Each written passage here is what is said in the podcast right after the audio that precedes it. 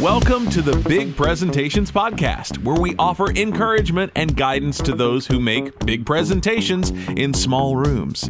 We believe that properly focused practice and preparation result in effective communications. I'm your host, Paul Gibson. Let's get started. We're glad you're back for another episode of the Big Presentations Podcast. Hey, Mike, real quick. Huh. Tell me a meaningful story. A meaningful story? Meaningful has to be good. Oh, okay, okay. Here we go. Here we go. So this like this like uh, combining our impromptu speech thing with our storytelling thing. Uh, that's good. Okay, so meaningful story. Meaningful story. Let's see. Oh, recently, um, I was on a road trip down to Bryan, Texas, and my wife was able to go with me, and we got there a day early, and it was cold and rainy. And we were a little disappointed because we had been looking forward to this road trip, just getting out of the house, and we get there and it's cold and rainy. So we're looking around for some place to eat lunch, and we find a place called the Chicken Oil Company. We're about the only people in there, and there's this huge fireplace. So we're able to sit by this huge fireplace and Nice. enjoy some chicken fried chicken and a big old salad. There's windows so we can look outside and be reminded of how lucky we are not to be out there, but to be in here next to the big fireplace. Over the speakers, they were playing like country music from the 1970s and and 80s, which of course just brings back all these memories from childhood and our teenage years. And it was just one of those those moments that you just want to to soak it in. Like this this is a precious moment in time to be together, but also to remember all the moments that led up to this moment of us being together. It was just so sweet. It's one of those those times you just want to cherish. It was good. Sometimes that's what big presentations can do. You know, they're not like this big thing in themselves, but sometimes they give you an opportunity to reflect on where we've been and where we're going in a team or a, or a department or or an organization. Nice. Now, today we're exploring the option of storytelling as a way to strengthen our presentations. But before we do that, as always, let's talk about what we did in last week's episode. Last week, we talked about the importance of following up on the presentation. Quite often, the goal requires more than just a big presentation. It also requires a wise follow up, kind of like a basketball player following their shot, realizing that a miss could result in a second chance. A wise presenter knows when to follow up a presentation with maybe like a one on one conversation, something that can bring clarity and build support. To fail to follow up might be throwing away your shot. And we're determined to avoid this. We are not throwing away our Shot. shot. Yeah. Could your organization benefit from a big presentations training? I bet it could. If you have internal meetings that include updates and proposals, this is for you. If you do sales presentations in small rooms, we can help. We are honored to be working with municipalities, construction and engineering companies, and, and nonprofits. So if your organization does presentations, we can help. Go to mrgpresentations.com to book your training today. And welcome back. Today we're considering the power of storytelling. Oh, yeah, I'm really excited about this one. Well, let's not wait. Let's get into it. All right, all right.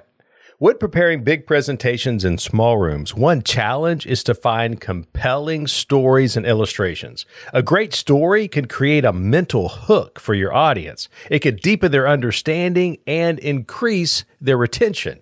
But here's the challenge. Often, these presentations are quick prep assignments. Your prep and your practice time is limited. You want to do a good job and you want to communicate well, but you don't have much time to get it together. Stories can help. Okay, you got me hooked. So, where do we need to go from here? All right, so you got to be patient with this one because this lesson goes to the moon and back. You're killing me, bro. Let's just let's just launch this thing. Like three, two, one, blast off. Let's go. Okay, okay. In July of 1969, something extraordinary happened. One of the many remarkable events associated with the Apollo 11 moon landing. At 3:17 p.m., Neil Armstrong announced a safe landing. Houston, uh, Tranquility Base here. The Eagle has landed. And then at 9:56 p.m. came that famous quote. That's one small step for man, one giant leap for mankind. The moonwalk lasted about two and a half hours, and the first moon rocks were collected. We had gone to the moon and brought home rocks to prove it. Oh yeah. And actually it's weird. Our, our father was actually a guard at NASA from 73 to 78 and one of his responsibilities was to guard the rocks. He would be present when the rocks were moved from one vault to another as various departments would study them. They were of course rare and very precious. A year after Dad moved to a different job, something else extraordinary occurred. In November of 1979, the Japanese National Institute of Polar Research discovered a moon rock meteorite in Antarctica. It was the first of many. So what we had traveled all the way to the moon to retrieve had been sent airmail, you might say, directly to us. As of today, a little over 500 named lunar meteorites are recognized. This is all really cool stuff, but I'm trying to decode how does it help us with presentations? Well, I'm, I'm getting there. Remember, I said we were going to the moon and back? We're not quite back yet, but we're, we're getting there. Yeah, but see, I was already hoping for splashdown, but I guess we're not there yet. So uh, let's, I guess, keep on the journey home. So, what's the point of this rocky space story? Okay, be patient. Be patient. No, One of my favorite one of my favorite teaching projects involves helping organizations communicate their core values and equip employees to function in ways that support those values.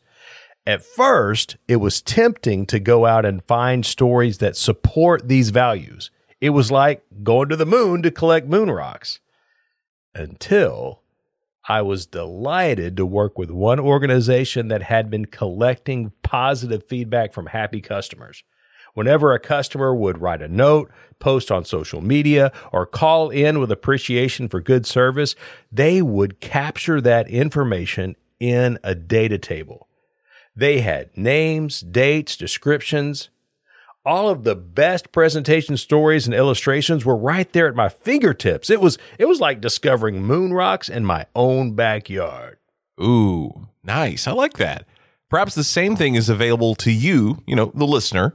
When you're seeking presentation stories and good illustrations, look within the organization. You might find, well, some moon rocks. Yeah, if you could discover good stories and illustrations within the organization, it accomplishes a few powerful things. Paul, what do we got? What are those things? The three big ones are number one, it is quick access. When you're on a tight deadline, gathering in house stories might prove to be the fastest way to collect good content.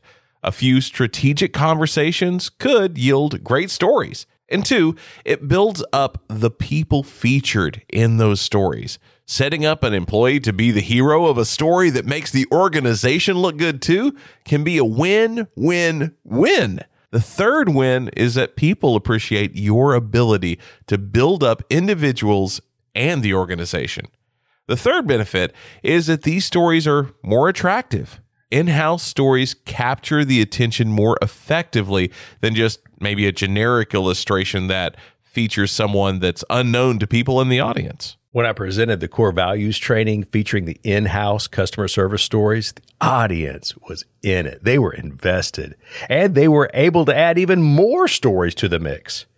It was a positive way to acknowledge ongoing good work and then build on that foundation. It was much better than if I had tried to teach this class in a way that made it seem like these core values are new and we got to change everything so we can honor these new values. No, no, no.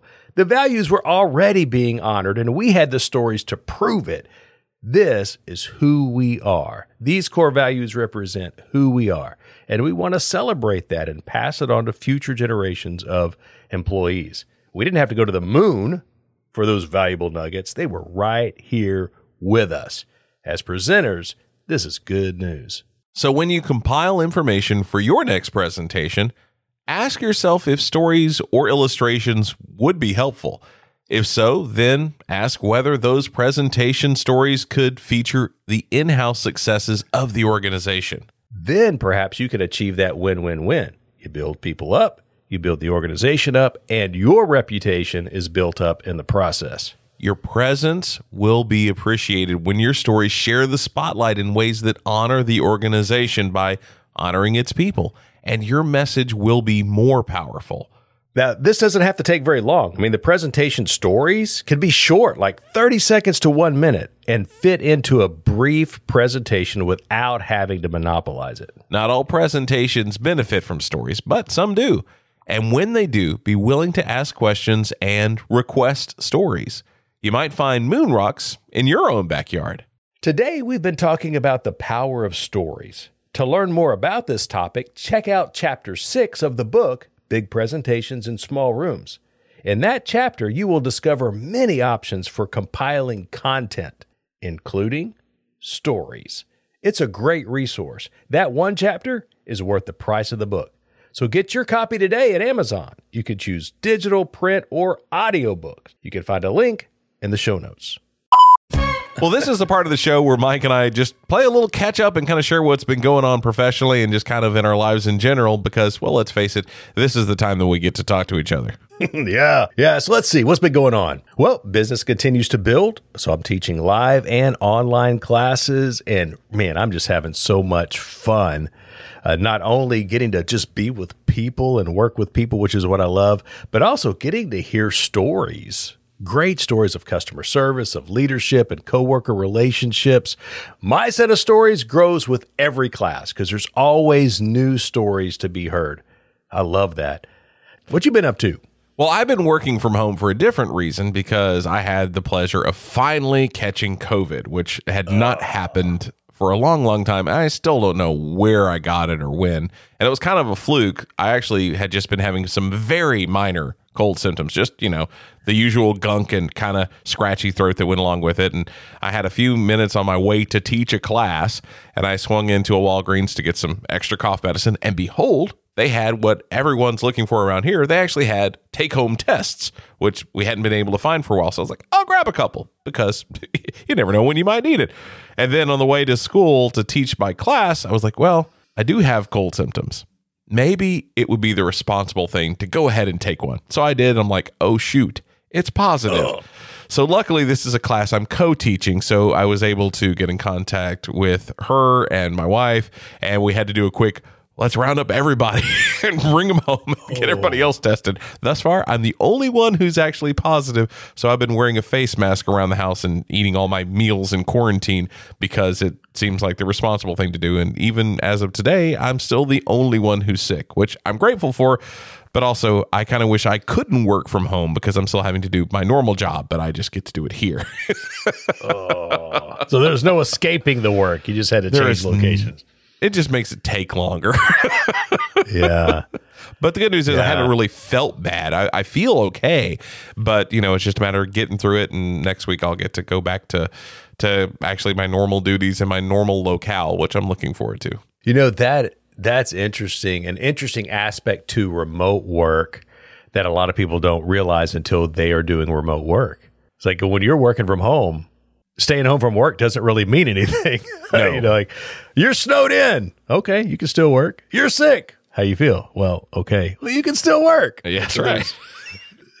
None of the normal like sick days or weather days uh, apply in the same way that they do when you're going in somewhere to to work. And even for the kids, because now that everybody's gotten so used to the possibility of teaching on Zoom, even when my daughter has a snow day, it's like, great, you can do these assignments and the teachers will just do it on Zoom, you know, a few things, and you're still going to have to do stuff. So the kids' idea of a snow day is great. I get to sit here and look out at the snow while I do stuff online. oh, yeah, that's like torture. Lee. But the good news is, yes. other than other than having to uh, not actually having really bad symptoms from COVID, is none of my actual gigs that I have outside of my normal day job, which I can do remotely, uh, have been yeah. affected because they're all outside of kind of the parameter of me being contagious. So it's been kind of nice that that that's didn't good. fall at a worse time. But still, you know, I could have done yeah, without it. Yeah, yeah, that's true. Yeah, that's another deal that people don't realize unless they're in the in that area of work is you know gigs that you have if they get canceled you just lost money that's right and that's so right. that's that's been I've, I've been thankful that you know i've just had gigs go from live to online rather Yeah. than being canceled, whether it's due to weather or COVID restrictions or or whatever. We're able to to keep honoring those appointments, teaching those classes, doing those trainings, so we can continue to pay the bills. Right. Paying the bills is good. yes, it is. Yes, it is. Oh, well, it's good to catch up with you, Paul, and tell stories. We got to do a lot of storytelling today. That's right. And hopefully, what we were able to talk about will inspire and equip our listeners to use stories as they deliver big presentations in small rooms. Have you been able to use some of the things that we talked about on the show? Well, let us know about it. Give us a rating and a review on Apple Podcasts and let us know what information you found the most useful and made your presentation better.